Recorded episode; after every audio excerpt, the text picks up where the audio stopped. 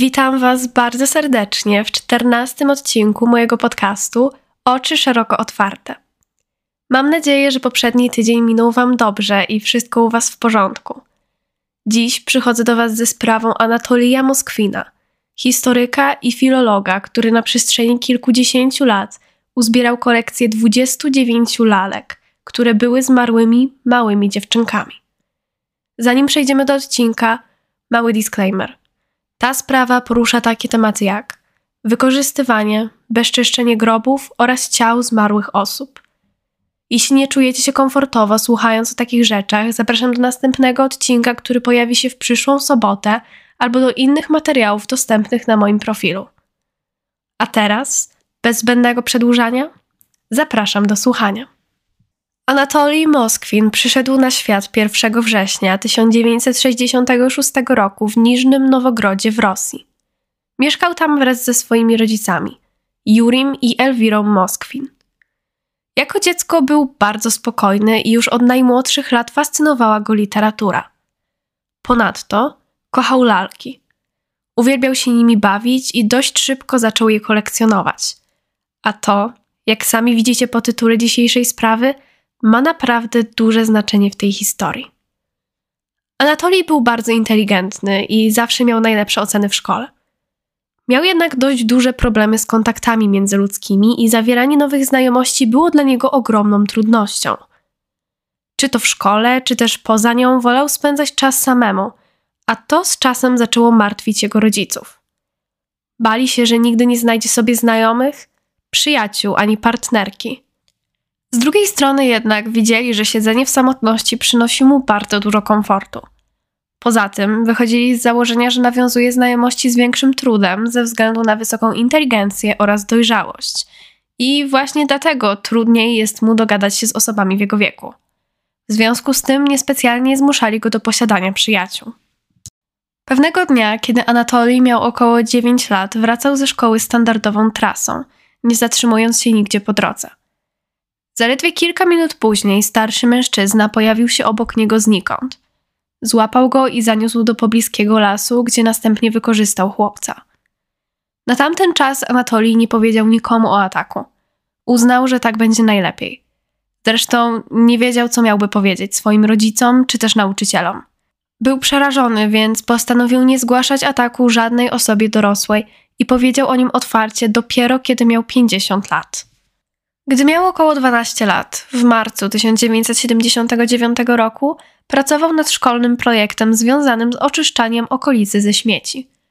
Wówczas w Rosji panował ogólnokrajowy projekt, który był konkursem pomiędzy szkołami i miał na celu oczyścić ulice ze śmieci. Na szkołę, która zebrała ich jak najwięcej, czekała nagroda. Tego dnia Anatolij postanowił przejść po mieście i zebrać śmieci leżące na ulicach. Pakował je do worków, a następnie na drugi dzień miał zamiar zanieść je do szkoły. W pewnym momencie natrafił na bardzo stary i zniszczony dom. Zajrzał do budynku przez jedno z okien, dostrzegając, że ktoś się w nim znajduje. Podszedł do drzwi i kiedy odkrył, że są otwarte, postanowił wejść do środka. Znalazł się w dużym pokoju, w którym znajdowało się kilkanaście dorosłych osób ubranych w czarne stroje. Na środku pokoju stała otwarta trumna, w której leżała jedenastoletnia dziewczynka, Natasza Petrowa. Natasza zmarła w wyniku wypadku mającego miejsce w jej domu. Pewnego dnia brała kąpiel i wychodząc z wanny nadepnęła na wystający z podłogi kabel, który poraził ją prądem. Porażenie było na tyle silne, że dziewczynka zmarła. Wieść o jej śmierci rozeszła się po całym mieście. Ludzie byli zdruzgotani. Anatolij słyszał o wypadku i widział zdjęcie Nataszy w gazecie, w związku z czym był w stanie rozpoznać ją w trumnie. Zaglądał do pokoju przez otwarte drzwi, gdy nagle jeden z mężczyzn stojących przy trumnie go zauważył. Podszedł do dwunastolatka, złapał go i zaciągnął do pokoju, w którym znajdowało się ciało dziewczynki. Matka Nataszy zaczęła wołać Anatoliego, aby podszedł bliżej. Wówczas ten sam mężczyzna postawił go tuż przed trumną Nataszy, następnie siłą zmuszając, aby pocałował czoło dziewczynki trzy razy – to w kulturze rosyjskiej jest uznawane za ostateczne pożegnanie się ze zmarłą osobą. Matka Nataszy podeszła do Anatoliego z dwoma obrączkami. Założyła jedną z nich na palec chłopaka, a drugą na palec swojej zmarłej córki. Właśnie wtedy osoby obecne w pokoju zaczęły odprawiać coś w rodzaju ceremonii, po czym matka dziewczynki powiedziała, że ona i Anatolii są teraz małżeństwem. W wielu krajach dawniej odprawiano ceremonię małżeństwa z osobami zmarłymi. W niektórych w dalszym ciągu jest to praktykowane, przykładowo we Francji, gdzie od 1959 roku legalne jest poślubienie osoby zmarłej. W wielu krajach wierzono, że taka ceremonia łączy dusze po śmierci i osoby te będą związane ze sobą już na zawsze. Jeśli natomiast osoba zmarła nie będzie po ślubie, już na zawsze będzie przemierzać wieczność w samotności. Podobne praktyki stosowano innymi w Chinach, Korei Południowej, Indiach, Japonii czy też w Niemczech. Czasami małżeństwa te wynikały ze śmierci partnera. Kobieta była w ciąży, a ceremonia sprawiała, że dziecko otrzymywało nazwisko ojca, jego status społeczny i pieniądze. Pomimo tego, że w większości krajów jest to nielegalne, w dalszym ciągu znajdują się osoby, które odprawiają podobne ceremonie na terenie całego świata ze względu na głęboko zakorzenione tradycje i kultury panujące w danych miejscach.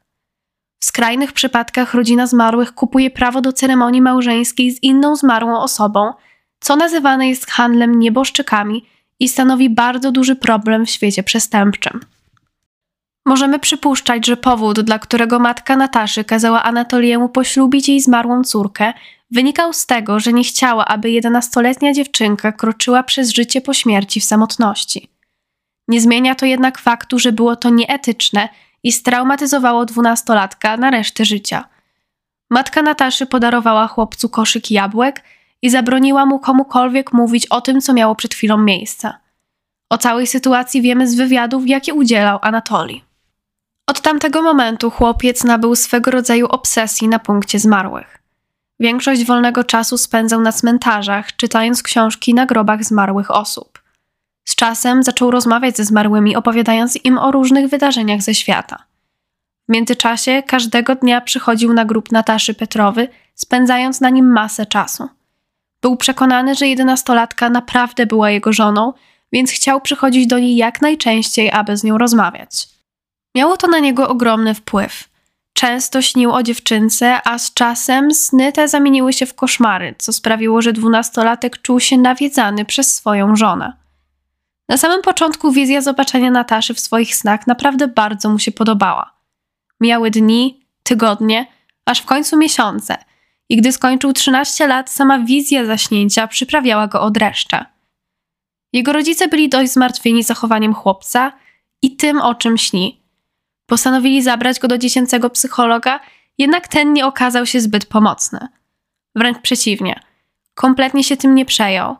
Zamiast tego przypisał mu tabletki nasenne, aby szybciej zasypiał, kazał mu się zrelaksować i zacząć pić więcej herbaty. Zgodnie z zaleceniami lekarza, chłopiec zaczął pić więcej herbaty i odpoczywać w wolnej chwili, jednak jego problem nie ustał. Najbardziej prawdopodobnym powodem, dla którego Anatolii miewał powtarzające się koszmary o Nataszy, jest zespół stresu pourazowego.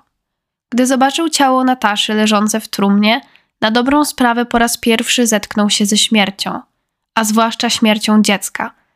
Miał 12 lat i widok martwej dziewczynki będącej w jego wieku na pewno był dla niego bardzo traumatycznym i stresującym przeżyciem. Jego mózg próbował poradzić sobie z sytuacją, w jakiej się znalazł, przeistaczając traumę w nawracające koszmary. W trakcie jednego ze snów zapytał Nataszę, co powinien zrobić, aby opuściła jego głowę. Według tego, co wyznał, dziewczynka kazała mu przeprowadzić rytuał, dzięki któremu miał uwolnić się od niej już na zawsze. Kazała mu ukraść ząb innego młodego chłopca, a następnie przynieść go do domu i wsadzić pod poduszkę, dzięki czemu zacznie nawiedzać swojego nowego męża, a koszmary trzynastolatka ustaną. Anatolii postanowił spróbować i choć nie jest jasnym, jak zdołał to zrobić, naprawdę ukradł czyjś ząb, po czym przyniósł go do domu i wsadził pod poduszkę. Co dziwne, sposób ten zadziałał i Natasza Petrowa przestała nawiedzać jego sny. Po ukończeniu szkoły podstawowej, a następnie liceum, wybrał się na studia z filologii, gdzie nauczył się aż 13 języków. Języki były jego ogromną pasją – Interesował się także wieloma kulturami i uwielbiał poświęcać czas na czytanie o historii państw. Trakcie studiów zafascynował się lucyferianizmem, który jest systemem wierzeń opierającym na koncepcji zła i dobra, które są symbolizowane przez Lucyfera. Jego powstanie sięga aż czasów średniowiecznych i przez wiele osób jest praktykowane aż do dziś.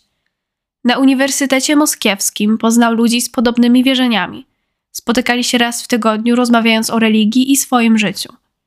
Inni członkowie wyznania byli zafascynowani Anatolijem i tym, że poślubił zmarłą dziewczynkę. Przez to stał się dla nich swego rodzaju autorytetem. Wraz z wstąpieniem do grupy przyrzekł, że zachowa celibat aż do końca życia, a ponadto nie będzie spożywał alkoholu, brał substancji psychoaktywnych czy palił papierosy. Po ukończeniu studiów zatrudnił się jako wykładowca na Państwowym Uniwersytecie Językowym, gdzie przekazywał swoją szeroko pojętą wiedzę na temat języków. W międzyczasie opracował wiele tłumaczeń, pisał książki, a nawet napisał słownik rosyjsko-angielski i angielsko-rosyjski. W tamtym momencie posiadał w swojej prywatnej kolekcji prawie 60 tysięcy książek, prac i artykułów naukowych. Pomimo ogromnej pasji do swojej pracy, historii oraz języków, przez wielu był uważany za wrednego. Wielu jego współpracowników wyznało, że ciężko się z nim pracowało i nie przepadał za pracą w grupie. Nie lubił rozmawiać i zawsze, nawet na przerwach, siedział gdzieś sam, zamknięty w sali, licząc na to, że nikt nie będzie mu przeszkadzać. Preferował samotne nauczanie i chciał, aby inni studenci nie wchodzili mu w słowo i nie zadawali pytań, na które nigdy nie miał ochoty odpowiadać. Praca na uniwersytecie dość szybko zaczęła go denerwować. Czuł się przytłoczony uczniami, współpracownikami, a przede wszystkim przymusem przekazywania określonej i narzuconej odgórnie wiedzy. Podjął więc decyzję o porzuceniu swojej dotychczasowej pracy i zostaniu dziennikarzem. Okazjonalnie przesyłał swoje artykuły do lokalnych gazet, jednak w dużej mierze utrzymywał się z wydawania prac oraz książek opisujących języki, czy też wszelakie kultury – w dalszym ciągu był zafascynowany magią, jednak jego głównym zainteresowaniem były cmentarze i zmarłe osoby. W okolicy był określany jako ekspert od cmentarzy i grobów, na których spędzał każdą wolną chwilę. Z czasem zaczął sprzedawać artykuły opisujące okoliczne groby i ich historię. Kiedy Anatolii miał 30 lat, a więc pod koniec lat 90., został zatrudniony przez jeden z uniwersytetów w Rosji do przemierzenia prawie 100 cmentarzy w całym kraju i zrobienia spisu każdego grobu, jaki się na nich znajdował. Przez następne dwa lata przemierzał Rosję i każdego dnia stał na cmentarzach, robiąc spis leżących na nim zmarłych osób. Czuł, że jest to idealna praca dla niego i potraktował to zadanie bardzo poważnie, jak swego rodzaju misja. Przez siedem dni w tygodniu przemierzał różne miasta, spędzając na cmentarzach każdą swoją sekundę. Mówiąc to, Naprawdę mam na myśli każdą sekundę, ponieważ Anatolii spał nawet na cmentarzach, aby być jak najbliżej zmarłych i swojej obecnej pracy. Często prosił lokalnych mieszkańców o wodę oraz jedzenie i nieraz był zatrzymywany przez policję. Ludzie nie do końca wiedzieli, co robi, a zobaczenie mężczyzny śpiącego na cmentarzu dawało im wiele podejrzeń i było dla nich dziwne. Po dwóch latach podróżowania po całej Rosji, Anatolii wrócił do swojego rodzinnego miasta – ponownie wprowadzając się do rodziców. W 2003 roku mężczyzna wszedł w swój pierwszy poważny związek z kobietą o imieniu Julia. Nie jest pewnym, gdzie się poznali, jednak Anatolii zauroczył się w niej od pierwszego wejrzenia. Była inteligentna, piękna, zabawna i miała czarującą osobowość. Pomimo tego, że była innego wyznania, dla mężczyzny nie stanowiło to żadnego problemu. Lubił dyskutować na tematy religijne i podobała mu się jej otwartość na sprawy związane z wierzeniami. Dość szybko zaczęli spędzać ze sobą każdą wolną chwilę, co w efekcie doprowadziło do rozpoczęcia ich związku. Julia podzielała pewne aspekty w życiu mężczyzny i zupełnie tak samo jak on chciała spędzić całe życie w celibacie. Nie stanowiło to więc dla nich większego problemu. Jedyny problem pojawił się w momencie, w którym para zdecydowała, że chcą mieć dziecko. Po długich rozmowach doszli do wniosku, że posiadanie dziecka spowodowanego współżyciem nie wchodzi w grę. W związku z tym zdecydowali się zaadoptować dziecko. Papiery adopcyjne pary zostały odrzucone. Martwiącym aspektem było to, że Anatolii nie posiadał stałej pracy, a jedynie podejmował się okazjonalnemu pisaniu artykułów. Ponadto para nie była małżeństwem, co było wymagane, i nawet razem nie mieszkali, więc wspólne wychowywanie dziecka byłoby dla nich bardzo trudne. Cała ta sytuacja sprawiła, że ich związek zaczął się powoli rozpadać. Oboje wiedzieli, że przez dłuższy czas nie będą mogli stworzyć szczęśliwej rodziny, więc kilka miesięcy później zdecydowali się zakończyć swoją relację. Anatolii kontynuował samotne życie. Nadal mieszkał z rodzicami, co zaczynało im nieco przeszkadzać. Martwiło ich to, że pomimo posiadania 37 lat, ich syn nadal z nimi mieszkał, a ponadto nic nie wskazywało na to, że prędzej czy później się usamodzielni. Bali się, że już na zawsze będzie sam i nigdy nie znajdzie sobie kolejnej dziewczyny ani żony. Nie spodziewali się, że jego życie będzie tak wyglądać i w głębi duszy liczyli na to, że niedługo pójdzie w ich ślady i założy szczęśliwą rodzinę. Nie podobało im się także to, że musieli go utrzymywać. Płacili za wszystkie rachunki i jedzenie, a ich syn swoje własne pieniądze przeznaczał jedynie na książki i rzeczy związane z magią. A propos magii. Kolejna rzecz, która stanowiła dla nich problem, to właśnie ona. Nie rozumieli zainteresowań syna i bardzo nie podobało im się to, jaką ścieżką kroczy. Nie zdawali sobie sprawy z tego, do jakiej grupy należał na studiach, ani z tego, że należąc do niej składał ofiary ze zwierząt. Widzieli jednak wielokrotnie, jakie książki czyta i co robi w wolnych chwilach. Mężczyzna naprawdę bardzo przeżył brak możliwości posiadania dziecka. Marzył o tym już od dłuższego czasu. W zasadzie odkąd był tylko w stanie sięgnąć pamięcią. Chciał stworzyć rodzinę i nie rozumiał z jakiego powodu jego marzenia są rujnowane. Jego jednak największym marzeniem w aspekcie posiadania dziecka było to, aby było ono dziewczynką. Chciał mieć córkę i czuł, że zrobi wszystko, aby tylko móc ją posiadać, co rzecz jasna mogło być związane z Nataszą Petrową i jego odpowiedzią na traumę.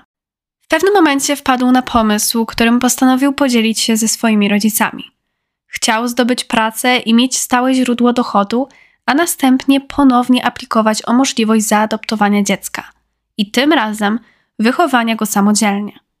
Reakcja jego rodziców nie była taka, jak oczekiwał – Uważali to za fatalny pomysł i wiedzieli, że adopcja prawdopodobnie i tak nie dojdzie do skutku, ponieważ Anatolii nie miał drugiej połówki.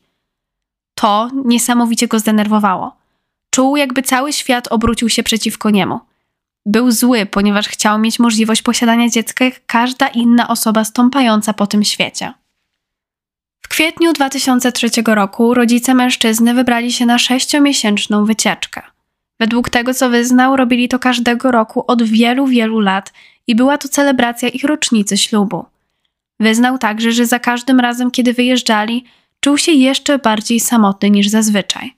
Wówczas nie miał się nawet do kogo odezwać. Nie miał znajomych, przyjaciół ani dziewczyny, więc samotne sześć miesięcy zdawało się być dla niego niewyobrażalnie trudne. Tegoroczny wyjazd był dla niego wyjątkowo ciężki.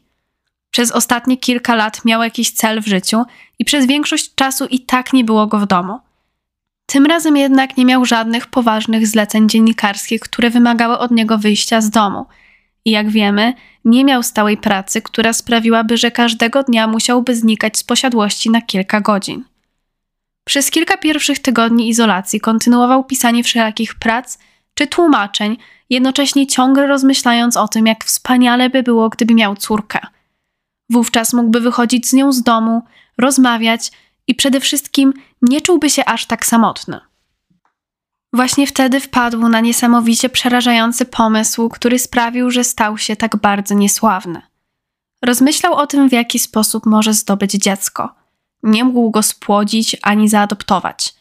Postanowił więc wykopać zmarłą młodą dziewczynkę z grobu i uczynić ją swoją córką. Wierzył, że z pomocą magii będzie w stanie komunikować się z dzieckiem, w związku z czym będzie to dla niego takie samo doświadczenie, jakby miał swoje własne dziecko. Pewnego dnia, w maju 2003 roku, poszedł na jeden z cmentarzy, a następnie zaczął szukać grobu, który spełnia jego oczekiwania. Chciał, aby jego córka była młodą dziewczynką i w zasadzie było to jego jedyne wymaganie. Pragnął, aby była w wieku Nataszy, ponieważ jak twierdził, to właśnie od niej wszystko się zaczęło. Natrafił na grób dziecka. Złapał za łopatę, po czym zaczął kopać. Kiedy dotarł do trumny, rozwalił ją za pomocą rąk i wyjął z niej ciało dziewczynki. Jej ciało było w bardzo późnym stadium rozkładu. Zabrał ją w odosobnione miejsce, aby sprawdzić, czy będzie w stanie stworzyć z jej ciała swoją córkę. Przez kilka następnych tygodni przychodził do miejsca, w którym zostawił ciało dziewczynki. Z dnia na dzień było ono w coraz gorszym stanie, Aż w pewnym momencie Anatoli uświadomił sobie, że jeśli czegoś nie zrobi, nie będzie mógł nazywać ją dłużej swoją córką. Postanowił więc zmumifikować ciało dziewczynki. Mumifikacja to proces konserwacji ciała zmarłej osoby zapobiegający rozkładowi zwłok. W starożytnym Egipcie proces mumifikacji odbywał się poprzez wyciągnięcie organów wewnętrznych zmarłego. Następnie przemywano je w winie palmowym. Aby usunąć wodę z organizmu, często stosowano sól, którą przesypywano przez ciało zmarłego, następnie zostawiając je na 40 dni. Tak wysuszone ciało było pokrywane roślinami, a następnie bandażami wykonanymi między innymi z lnu. Bardzo często ciało wypychano, aby zachowało swój kształt. Proces balsamowania trwał nawet kilka tygodni. Anatolii zaczął od napełnienia skarpet solą i sodą oczyszczoną, następnie umieszczając je na ciele zmarłej dziewczynki, aby móc je wysuszyć. Tak jak wspomniałam wcześniej, proces ten trwa około 40 dni. Aby mieć pewność, że nikt nie znajdzie ciała dziecka, ukrył je w porzuconym grobie, który należał do starszej kobiety. Przez kilka następnych tygodni odwiedzał grób regularnie, każdego wieczoru wymieniając skarpety z solą i sodą oczyszczoną na świeże. Po tym procesie Anatolii przychodził na grób należący do dziewczynki każdego dnia, wyjmował z niego jej ciało i spędzał z nią resztę wieczoru. Powtarzał to codziennie przez kilka następnych miesięcy.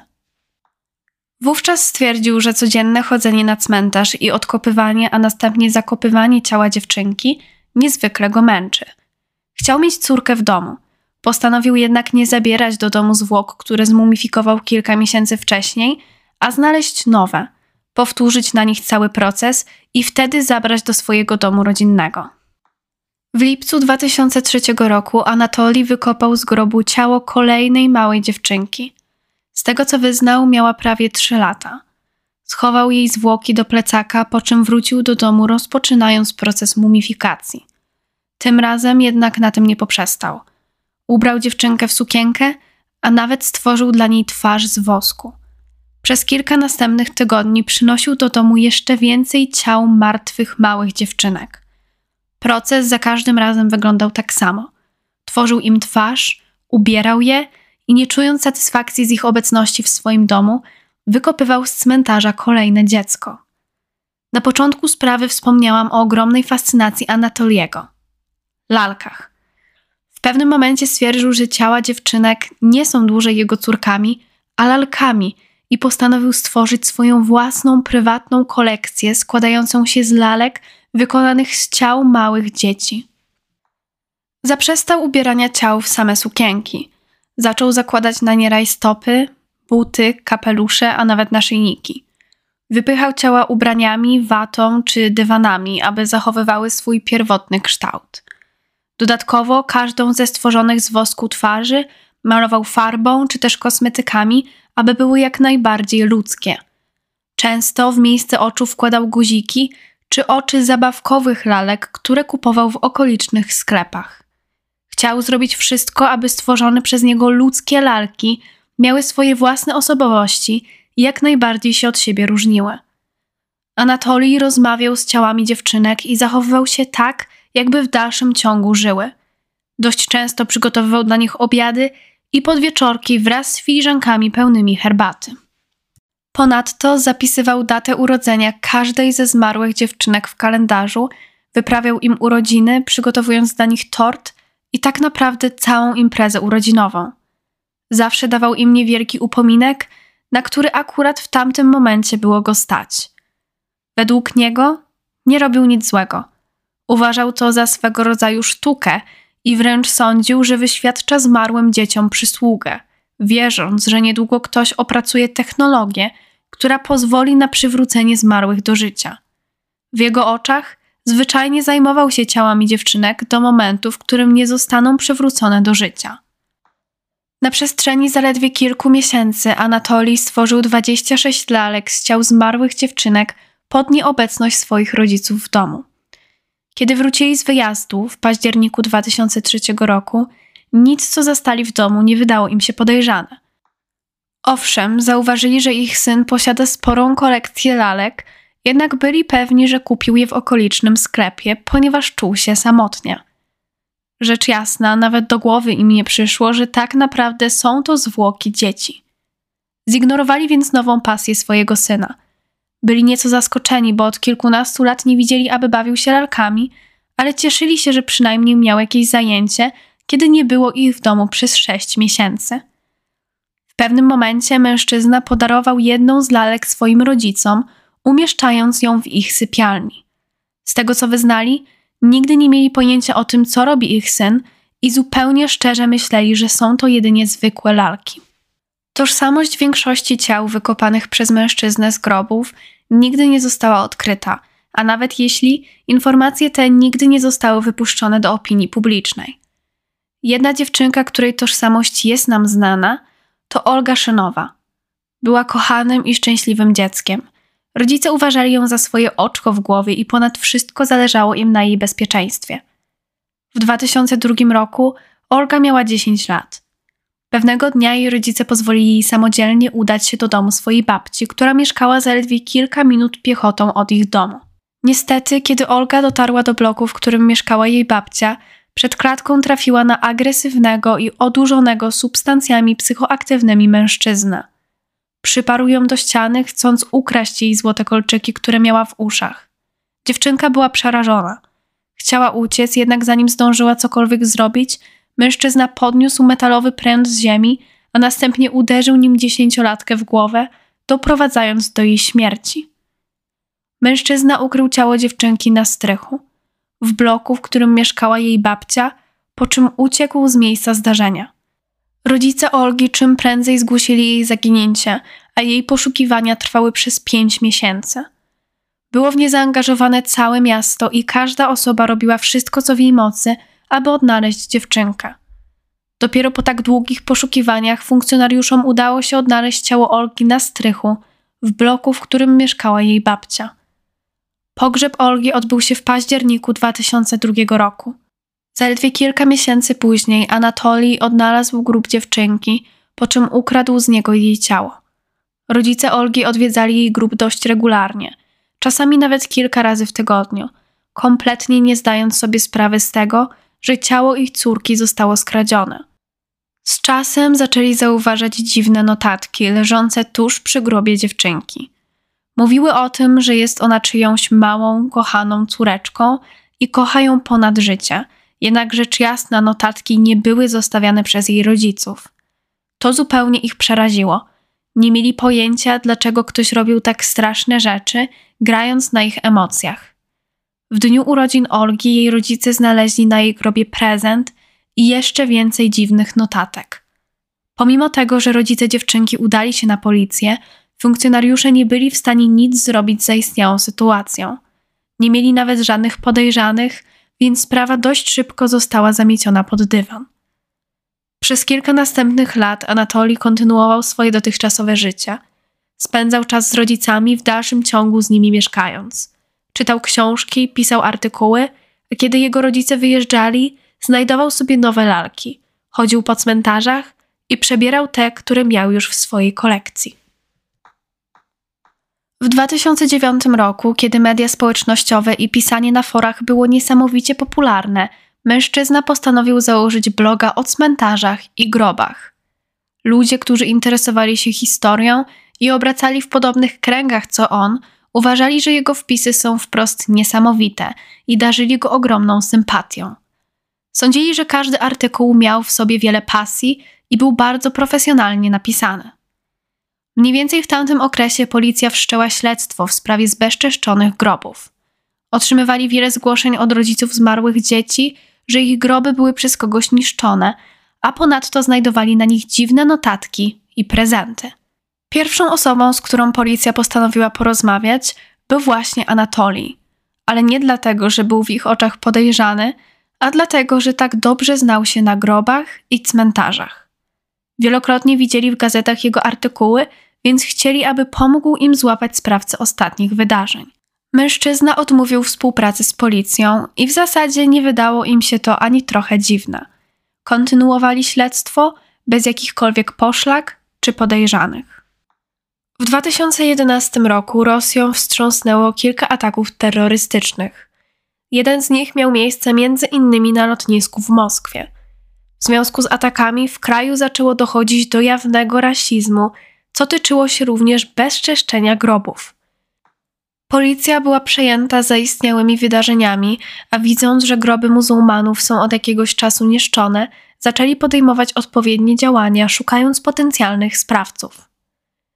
2 listopada 2011 roku policja monitorowała jeden z cmentarzy, który znajdował się w rodzinnym mieście Anatoliego.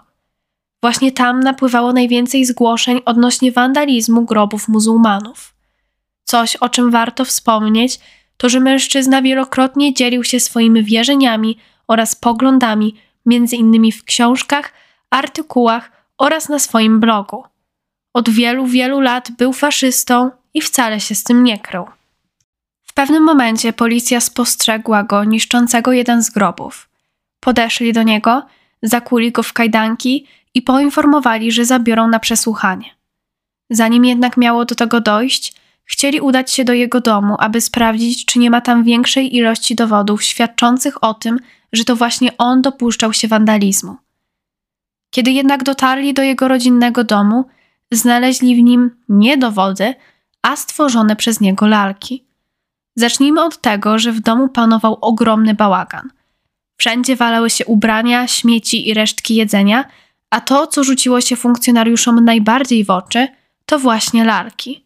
Ponadto poczuli bardzo nieprzyjemny zapach dobiegający z większości pokoi, a dokładniej z miejsc, w których znajdowały się lalki. Rzecz jasna na początku nie przyszło im nawet na myśl, czym są te lalki. Pomyśleli, że być może Anatoli ukrywa w nich dowody na wandalizm, jak puste puszki po sprayu lub inne tego typu przedmioty. Policja postanowiła rozwalić jedną z lalek, aby zajrzeć do jej środka. Właśnie wtedy odkryli, że lalki znajdujące się w domu mężczyzny były zwłokami dzieci. Funkcjonariusze byli w kompletnym szoku, a przerazili i zdziwili się jeszcze bardziej, gdy zrozumieli, że właśnie odkryli 29 zmumifikowanych ciał. Natychmiast wszczęto śledztwo i zebrano wszystkie potrzebne dowody, między innymi zdjęcia grobów i ciał, notatki i instrukcje dotyczące tego, jak Anatolii mumifikował ciała. Ponadto policja skontaktowała się z rodzicami dzieci, które udało im się zidentyfikować. Większość z nich nie miała nawet pojęcia o tym, że ciała ich córek zostały wykradzione z ich własnych grobów. Mężczyzna został przesłuchany i tak naprawdę przyznał się do wszystkiego natychmiast, nie ukrywając tego, co zrobił. Sprawą dość szybko zainteresowały się media, chcąc wiedzieć jak najwięcej szczegółów. To, czego dopuścił się Anatolii, było na pierwszych stronach gazet przez kilka tygodni i obiegło cały świat, a ludzie na terenie całej Rosji nie mogli uwierzyć w to, co zrobił. Media zaczęły obwiniać rodziców mężczyzny o całą zaistniałą sytuację.